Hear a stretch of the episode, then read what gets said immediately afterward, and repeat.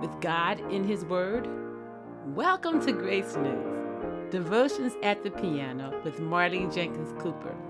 I am your devotionalist, and each weekday I will share a brief devotional based on a scripture with a theme, reflection, song, and prayer. Let's go to God together. Today's theme is In Remembrance of Me, Communion. Our scripture reference is Mark 14 22. And as they did eat, Jesus took bread and blessed and brake it and gave to them and said, Take, eat. This is my body. Communion is one of the two ordinances of the church. Communion is often called the Lord's table, the Lord's Supper, the breaking of bread, and the Eucharist. As Christians, we celebrate and call into remembrance Jesus' death, burial, and resurrection with the Lord's Supper. Who can take communion? The Bible states that those who have accepted Christ as their personal Savior can take communion. Do they need to be baptized? Well, is there an age requirement?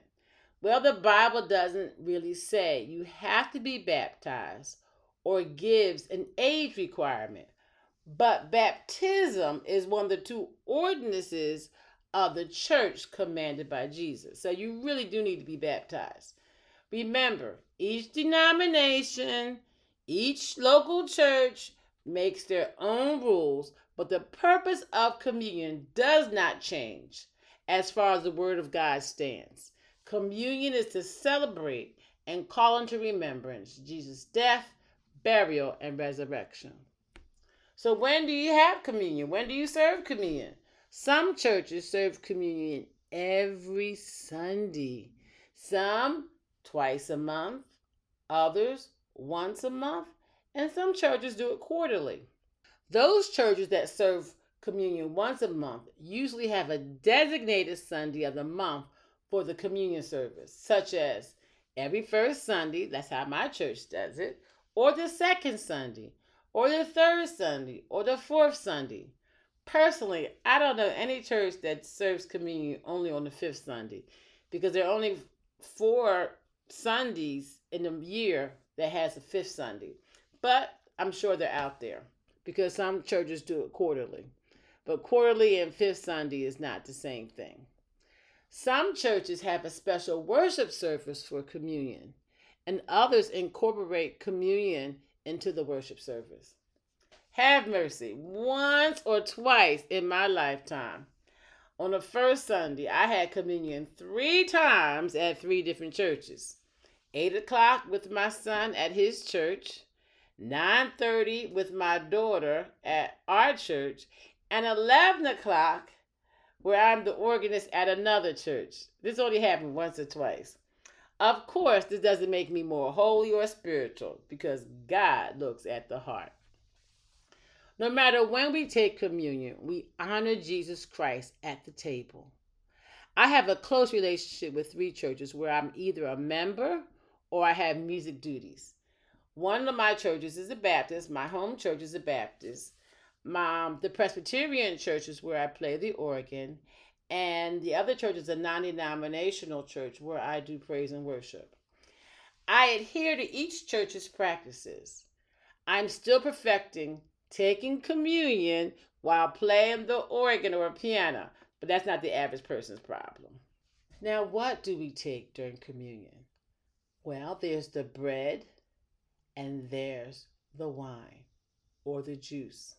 The bread symbolizes Jesus' body, and we take it in many different forms crackers, matzahs, a wafer, and now there is a gluten free wafer or cracker for those persons who have gluten allergies. And then there's the, the drink. Many churches use grape juice, others use wine. I learned recently that Welch's grape juice was founded by Charles Welch, and he's a Methodist businessman. he marketed his non alcoholic grape juice to many different denominations, especially the Methodist Church, especially during Prohibition for those who don't believe, who, when you couldn't serve wine. Now, some churches serve wine as the juice or as the drink. I've only had wine, I think, once um, at a church in New York, and I didn't know it was wine until I when until the minister said, "Now let us drink." And then it went down and started burning. I said, "Oh my! I did not know that was wine. I was a visitor at that church." Now, here's another thing I was many people don't know. The juice or wine may be placed in several different types of vessels. One, a common cup where everybody drinks. Now, some of the Presbyterians use a common cup. I didn't know about that. I was like, I was at the organ and they came to me with the common cup. Uh, and then there are smaller cups. Some use chalices. And then the individual cup. I normally have the individual cup that we use. How you receive the elements of communion varies from church to church, some and denomination to denomination. In whatever position you take it, we're still honoring Jesus at the table.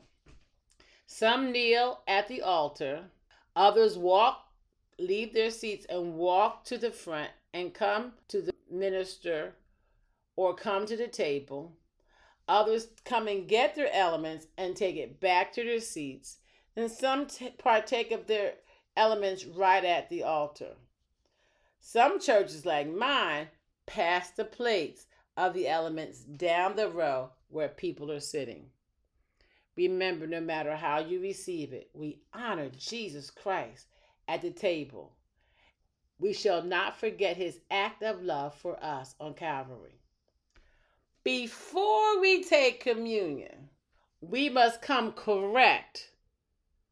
All sin, known and unknown, must be confessed to the Lord. The minister usually says, Examine yourself. The Bible states in 1 Corinthians 11 28, everyone ought to examine themselves before they eat of the bread and drink from the cup. It is our job. Now, we're not to judge anybody and say, Did you confess your sins? But it's our job to examine ourselves. Now, COVID 19 and this pandemic modified everything I just talked about. Unfortunately, COVID 19 has modified some of the things I just spoke about, except the purpose of communion and the confessing of sin. Now, especially in the beginning of the pandemic, some people could not get to the supermarket. So they couldn't buy crackers. They couldn't buy the juice. Many ministers told the congregants, use what you have in your homes. My friend Mwambi gave out special communion elements to those who came to her house to pick them up. She did it on her own volition. She wanted to serve the people of God that didn't have anything, and she had them in her home. In her home, she set up a beautiful communion table for her family while our church while our church had communion online. Her table was set. It was just a beautiful set table.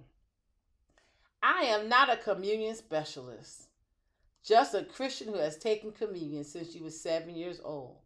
However, 1 Corinthians 11, verses 22 to 34, explains communion in all of its entirety. No matter when you take communion, do this in remembrance of me, in remembrance of Jesus Christ.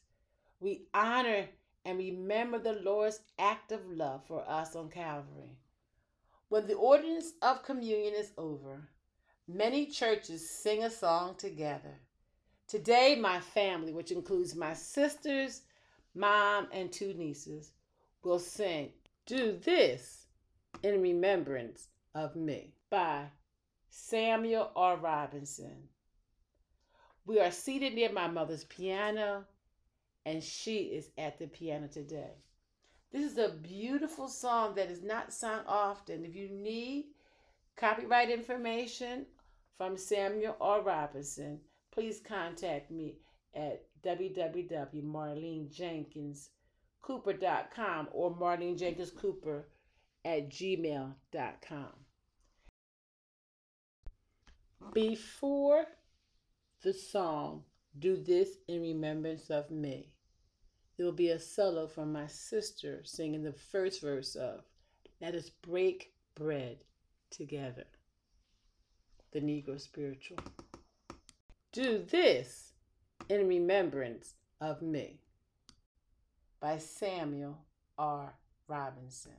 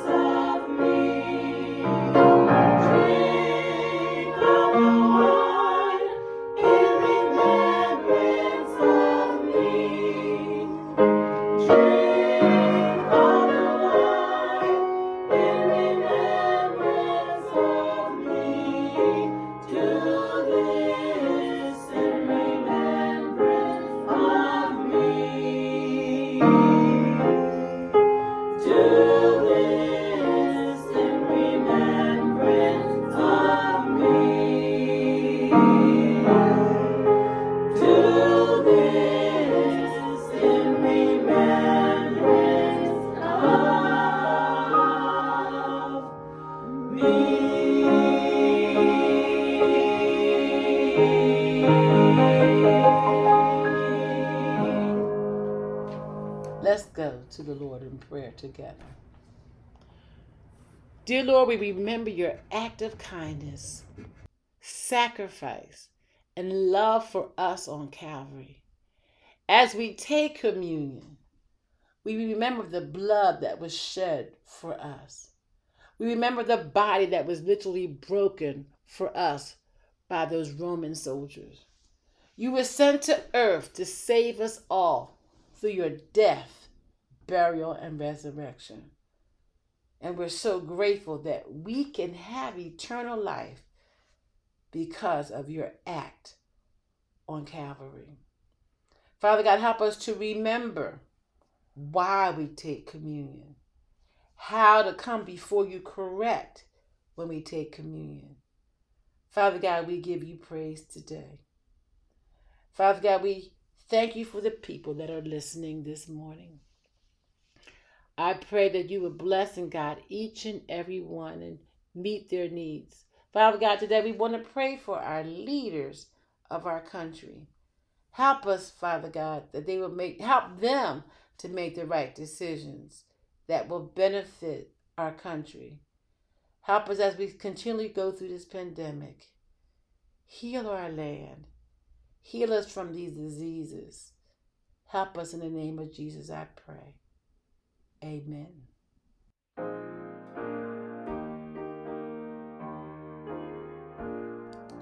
Thanks for joining me today on Grace Notes, Devotions at the Piano with Marlene. Make sure to visit my website, marlenejenkinscooper.com, where you can connect with me. While you're at it, if you found value in this podcast, I'd appreciate it if you would click on the button to subscribe or follow and give me a rating wherever you listen to your podcast. Or if you simply tell a friend about the podcast, that would help me out too. If you like this podcast, you might want to check out my book, Grace Notes Five Minute Inspirational Devotions for the Church Choir, Musicians, and Friends of Music. Be sure to tune in on Mondays and Wednesdays for new devotional episodes. God's grace is sufficient for each of us. Blessings.